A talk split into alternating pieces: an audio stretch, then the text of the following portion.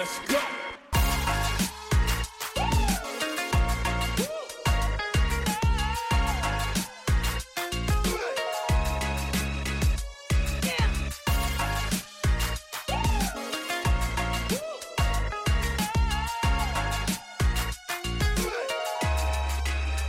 Let's. Man, it is uh, such an incredible honor to be back with you at the Becoming Church. And uh, man, our love for your pastors is, uh, is great. Um, having been in ministry together with them, having actually been neighbors with them, and just seeing what God has done uh, just over the past two years uh, in this incredible vision and this incredible church at the Becoming. How many of you know uh, this is not usual? There's something special that God is doing here in this community. And I'm glad that we get to be a part of that and, and helping to oversee the vision.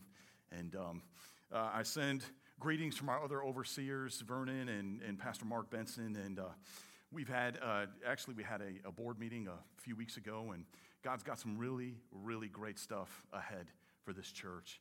And uh, it is an honor to be with you again today. If you have your Bibles, go ahead, you can pull them out. Turn to 1 Corinthians 13 and Philippians 4. It's great to have my girls with me and my mom and my wife Kim too. So great to have you guys. Uh, they didn't want to hear me speak twice, so they just came to, uh, to the second service. So if you have not yet downloaded the TBC app, I encourage you to do so. You can stay connected with the app, you can stay connected with everything that's happening on uh, uh, the social media as well. There's links to all of that. Uh, but you can also download the app and, uh, and get the sermon notes every week. Uh, that you can write and then email to yourself. So there are notes on the app today. And I know you guys have been in the summer playlist series and you've been talking about the values of TBC. How many of you know it's good to always go back to what are the DNA of our family, right? Uh, I love sitting around the table at holidays and you get to hear patriarchs and matriarchs and the family talk about the values. And, and uh, this summer's kind of just been like sitting around the table and, and getting back to this is who we are. This is what establishes us. This is what drives us. And, and today I get the distinct honor of talking about one of your values, which is this joy is our decision. Joy is our decision. And I kind of chuckled, Pastor Michael, when, when you asked me to come and speak and, and you said, hey, you know, we're in this series and, you know, can you kind of take this, this point? Yeah, man, I'll, I'll preach whatever you want me to preach about. He's like, oh, well, I want you to preach on joy. And actually, when I told Kim, she kind of laughed too. Um, you know, because we've been in a season where, uh, uh, like, God is doing incredible things, and, and we feel like God is on the, the precipice of just doing some great things. But uh, how many of you know sometimes, even in those moments, you have to decide for joy? Right? When the world's coming at you, uh, when you pop open social media and, and you see everything that's happening, um, you know, how you're supposed to look, right? How you're supposed to act, what you're supposed to drive, all those things affect us. And can I tell you, uh, in every situation, in every season, we have been called to be people of joy. So, uh, the title of the message today is Always Joy. In 1 Corinthians 13, I'm going to I'm gonna kind of tie this in a little bit. You may, uh, you know, when, when we read the scripture, you may be like, okay, how's this going to tie in? I'm, I'm going to tie it in at the end. But 1 Corinthians 13 says this in verse 13. And now these three remain faith, hope, and love. And then in Philippians 4, starting in verse 4, the Apostle Paul says this Rejoice in the Lord always. Again, I will say rejoice. Would you pray with me today? Heavenly Father, we come to you right now. And Lord, I pray that over these next few moments, you would anoint your word as it goes forward. Lord, it's living, it's active. And we thank you that you are the word made flesh. And I pray that your Holy Spirit would bring revelation to hearts and minds today as we look to your word, Lord, for strength, for wisdom, for guidance. It's in your precious and mighty name we pray. Amen. Amen. Some of you may remember this. How many of you were around in 1994? Right? Yeah. Hey, come on. Yeah.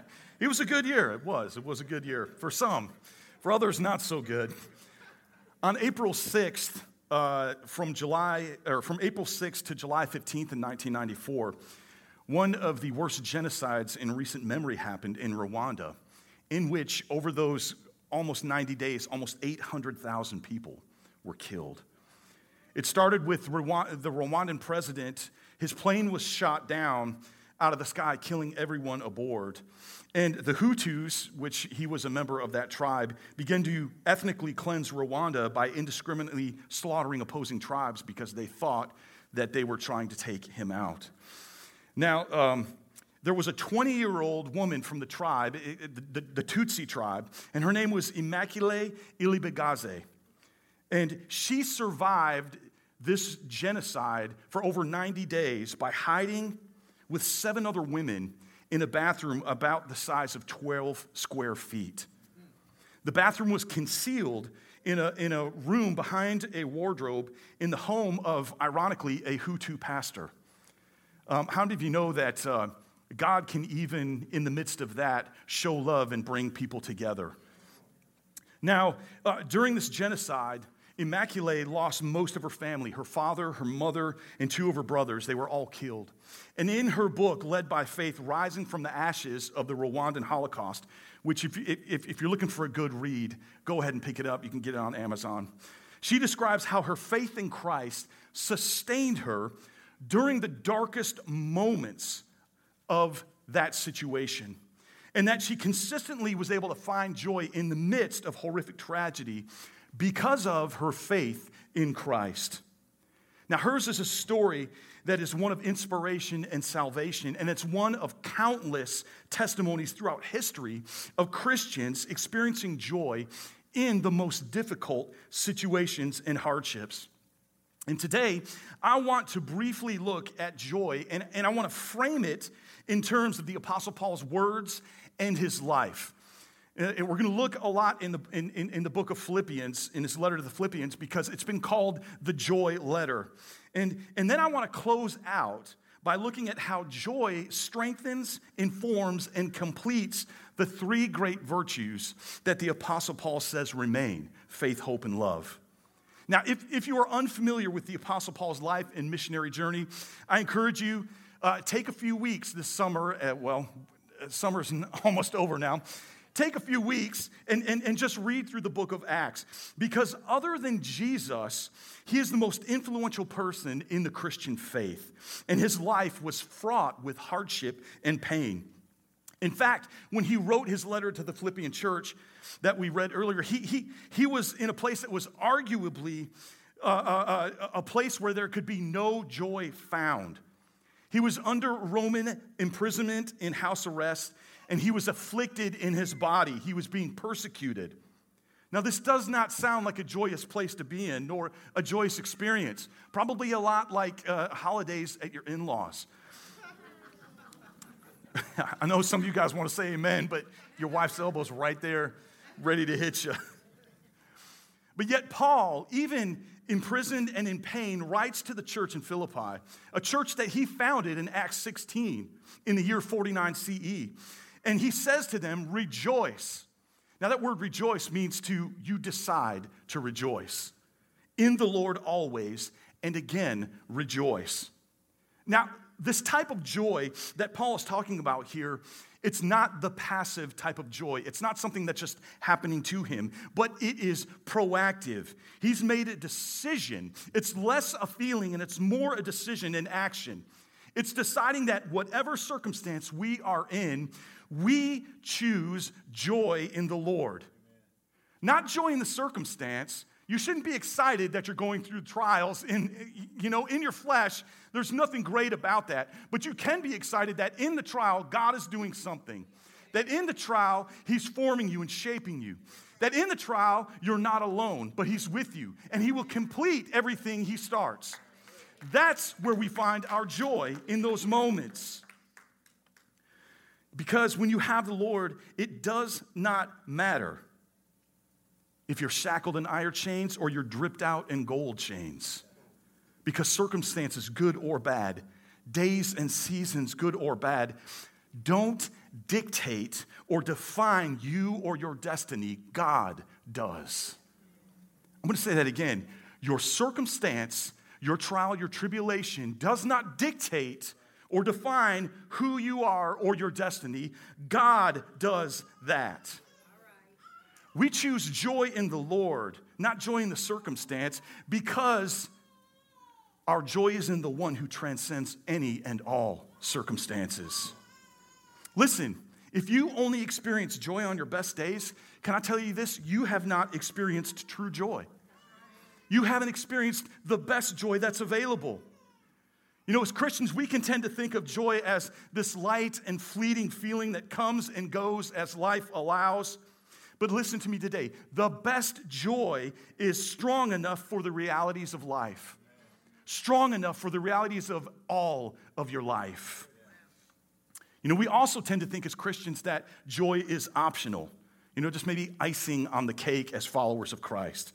In fact, many think some Christians get to be happy wishing they were one of the handful who got to be happy.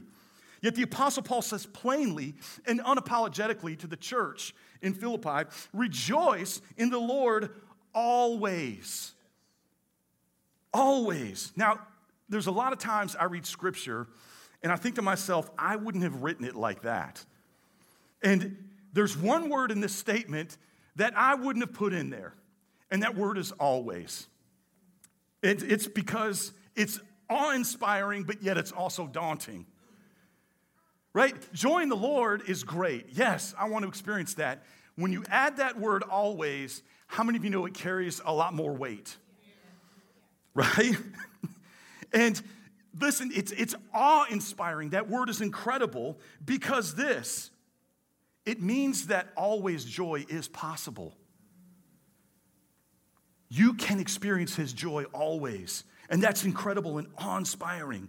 In Christ, we never have to be without genuine joy. And yet, it's daunting because how often we lose our sense of joy, the joy that God tells us to have in Scripture.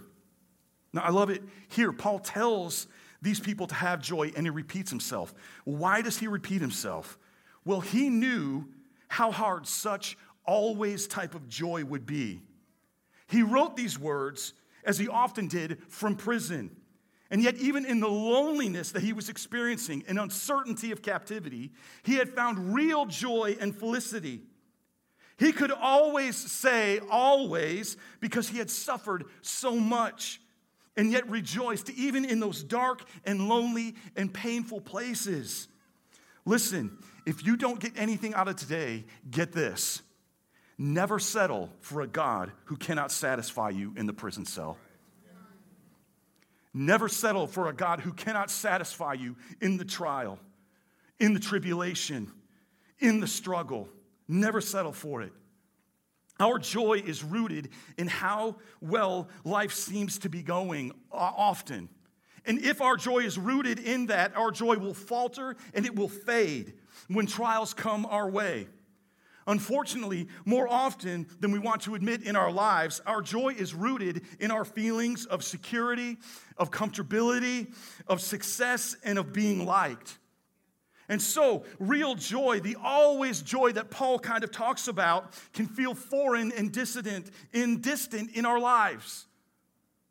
Now, when, when Paul, who was writing this, he, he had a moment where he heard that some people were trying to diminish his ministry. And, and when his antagonists were, were trying to attack him, he had this to say. When his antagonists preached Christ out of envy and rivalry, wanting to wound him and undermine his ministry, he didn't respond with anger, bitterness, or resentment, but he respond, responded with joy. In Philippians 1:18 he said this, "What then?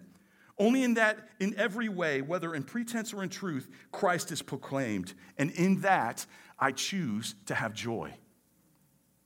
Here he is, he's locked up, and he's got a bunch of guys that are trying to diminish his ministry, saying that he doesn't know what he's talking about.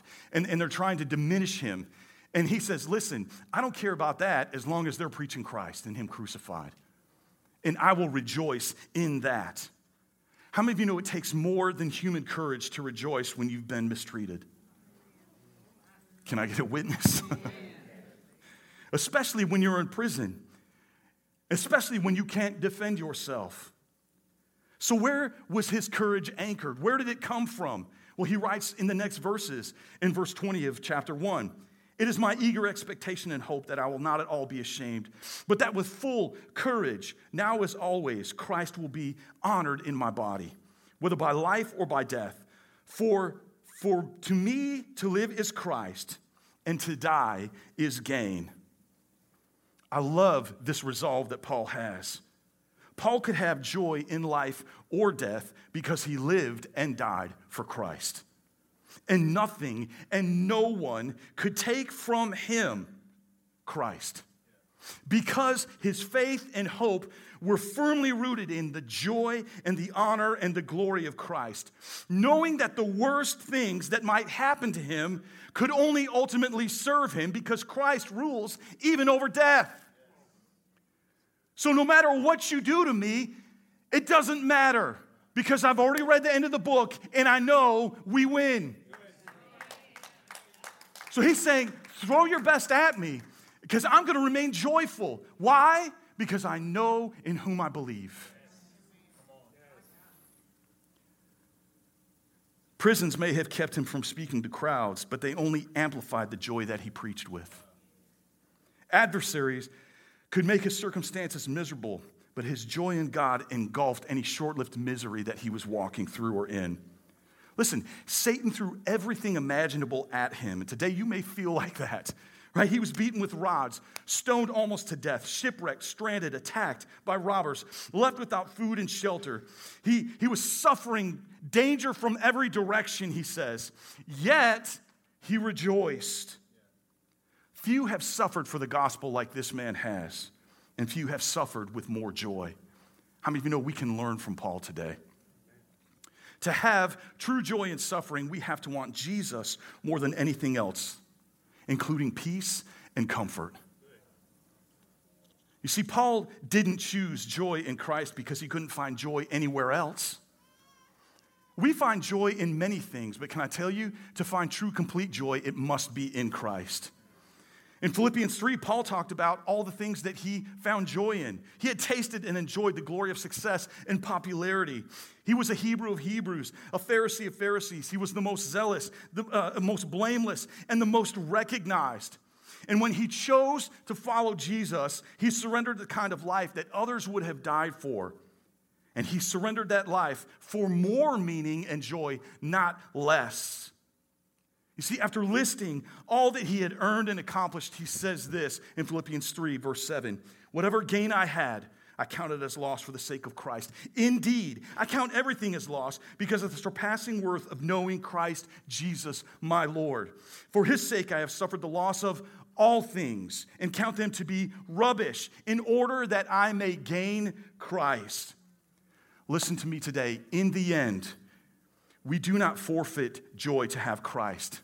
Because whatever we trade, away in this life, we receive back hundredfold now and in the age to come. Joy in Christ is far better than any other pleasure or achievement or prize. So the question is then, how do we guard this joy that we have in Christ?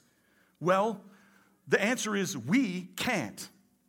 We can't do it, not in and of ourselves. Any joy we have in Christ is always perpetually under assault by Satan, by sin and temptation, by suffering, by life in a world still enslaved to corruption, by our own stupid decisions often. However, we can persevere in this joy that we have in God by asking God Himself to guard it. We pray, but not just any prayer. Two verses after saying, Rejoice in the Lord always, Paul writes this Do not be anxious about anything. Now, that word anything means anything that might hinder or compromise your joy in the Lord. He had just been talking about that. So he's like, anything that is going to take away your joy in the Lord, don't be anxious about it. But in everything, by prayer and supplication with thanksgiving, let your requests be made known to God. And the peace of God, which surpasses all understanding, will guard your hearts and your minds in Christ Jesus. Praying like this diminishes anxiety and it strengthens the joy that we experience in Christ. Because for believers, you and me, joy is not optional. It is central and essential in empowering us to live in a way that brings glory to God. I often think of joy as the, as the light in a lighthouse. How many of you have ever been around somebody who is not a joyful person? Don't say anything, my family. right? But how many of you know that, that one person, when they walk in the room, it's just like boom, the whole room lights up? They're just walking in joy. Man, there's something powerful about that. God wants that, that joy in our life to be a light to the world. That when they look at us, even when we're walking through trial and tribulation, there's still a light of joy in our hearts and minds. And people say, man, there's something different about that person. There's something different about that guy. As we get ready to, to land the plane, this morning, I, w- I want to look at how the decision for joy strengthens, informs, and completes our faith, our hope, and our love. Three foundational virtues that Paul writes about in 1 Corinthians 13. He wrote these, these three remain faith, hope, and love. And in James chapter 1, James was the half brother of Jesus who didn't really believe in Jesus until after he resurrected, but was the first to pen a letter that went out to the churches. He wrote this in verse uh, 2 of chapter 1 Count it all joy, my brothers, when you meet trials of various kinds. For you know that the testing of your faith produces steadfastness, and let the steadfastness have its full effect, that you may be perfect and complete, lacking in nothing. Today, we must realize this that our joy in the Lord strengthens our faith in the Lord. Our joy strengthens faith. The decision for joy in the trial will strengthen our faith and empower us to remain steadfast, which will in turn perfect and complete us. In, in many ways, you could say it like this our sanctification is congruent with our joy. The more we're sanctified, the more we increase in joy. The more we increase in joy, the more we become sanctified. They move in tandem together. And as we joyfully embrace every trial and circumstance, the good and the perceived bad in our lives, the Holy Spirit is perfecting and completing us. How does He do it? Because God doesn't view our trials like we do. Romans 8, 28. Some of you probably have it tattooed on your body somewhere. It says this, and we know that for those who love God, all things work together for good, for those who are called according to his purpose. Not some things, all things. Not triumphs, not victories alone, but even struggles and defeats and failures. Work together for the good. If you are called according to his purpose. In fact, after the first service, Pastor Michael, I was standing up here, and a woman came up and she pulled her shirt sleeve back. Romans 8 28. oh, it was great. We were commanded to, come on, give me that joy. Be joyful because in every trial and in every triumph, in every failure and in every victory, God is making all things good for you because you love Him and you've been called according to His purpose. Come on, I'm speaking to myself today as well. Because we have faith in God, our joy is not based on circumstances. So whether you just lost your job or you just made your first million, your joy should be consistent and unwavering because it's anchored and found in God, not in success. Now, don't get me wrong, it's a lot easier to be joyful when you got a million in the bank. right? Let's, let's just be real here, right? But the real test is when you don't have a dime in your bank and you got a hundred bills. Are you going to be joyful? You're going to walk in the same joy? Come on. That's where the rubber meets the road. So our joy strengthens our faith because we have joy in God and not in circumstances. Our joy should be consistent and unwavering because it is anchored and found in Him and Him alone. Joy also informs our hope Romans 15, 13 says this May the God of hope fill you with what? All joy and peace in believing, so that by the power of the Holy Spirit you may abound in hope. I love how all these virtues, all the fruit of the Spirit is just entwined together. You know, faith is belief in God in the present moment, in His promises. I have faith that God is moving right now.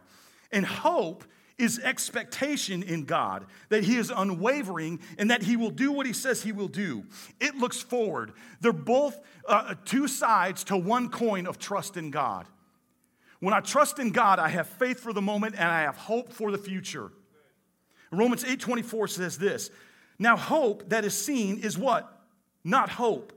For who hopes for what he sees? But if we hope for what we do not see, we wait for it with patience. Hope sees past the present moment and looks to our promised future glory. And it is joy that informs and empowers us to focus on that which we hope for, even in trials. You know, often I encourage people that are walking through seasons in their life where they're struggling to stop looking down and start to look up. Because when you look up, your hope will be clear. Often, it's hard to fight the fight of faith when everything's coming at you. But just take a moment and look up. Look up and let that joy of the Lord begin to well up in you because it will feed the hope that we have. And the hope that we have is, is not hope in some fairy tale, it's hope in this that Jesus Christ came to the earth. He died on a cross for my sin and your sin. He was buried in the ground, but he didn't stay buried. On the third day, he was resurrected, and now he sits at the right hand of the Father, making intercession for you and for me. That is the hope that we have. And because of that hope, I can have joy in the midst of the trial, even though my, I may be in chains, even though my bank account may be on zero, even though there's no food in the pantry, even though the car just broke down, even though the doctor just said you, you're positive. It doesn't matter what I'm facing or what I'm walking through, I can have joy always and in every situation. And it's the hope that we have in Christ. It's the hope that we have and the joy that informs that hope that will help us to stand steadfast in faith in the trial. Paul encouraged the Roman church. He said, Rejoice in hope, be patient in tribulation, be constant in prayer, be joyful in hoping. But how can we be joyful in present trials, right? Because our hope is in Christ, as I said, and He has already won. And this realization should bring you joy. No matter what part of the story your life is in, it may be in the worst cliffhanger of the story in your life. You may have no hope in the natural. Can I tell you? You can have joy in that moment because we have hope in the one who has conquered it all. And I've read the end of your story. Guess what? We win with him. We win with him. And that should bring you joy, unspeakable and full of glory. Be joyful in hoping. So, joy strengthens our faith, joy informs our hope. And in closing today, Johnny, if you would come. I told the first service I haven't said that in three years. Joy is only complete in Christ's love. True joy, the joy that Paul's talking about here, is only complete when it is founded in Christ's love. In the book of John, in John 15, Jesus is having a meal with his disciples on the night before he is about to be tried and executed. And one quarter of the book of John actually is dedicated to this one meal, this one conversation he's having with his apostles. And in John 15, Jesus says this in verse 9 He says, As the Father has loved me, so I have loved you. Abide in my love. How many of you are thankful that you're loved today? He says, If you keep my commandments, you will abide in my love, just as I have kept my Father's commandments and abide in his love.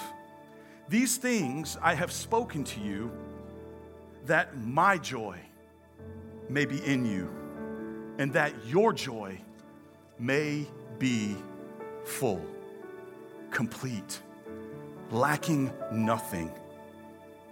We can have the true, full, and complete joy of Christ abiding in us always.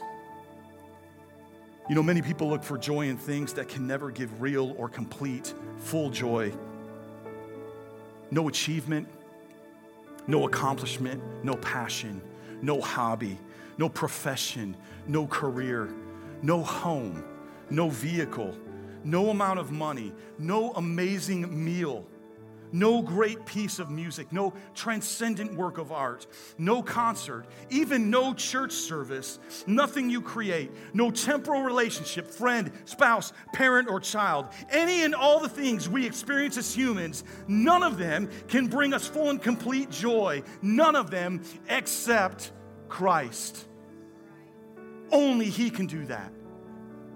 True and complete joy comes from obedience to Christ and abiding in his transformational, empowering, and perfect love. And when we live in his complete joy, can I tell you something? It magnifies all of the other things that bring joys in our lives. When you are in Christ and you have his joy, it makes every relationship richer. It makes every motive purer. It makes every moment realer. It makes every trial bearable. It makes every failure forgivable. It makes every affliction endurable. It makes every test passable.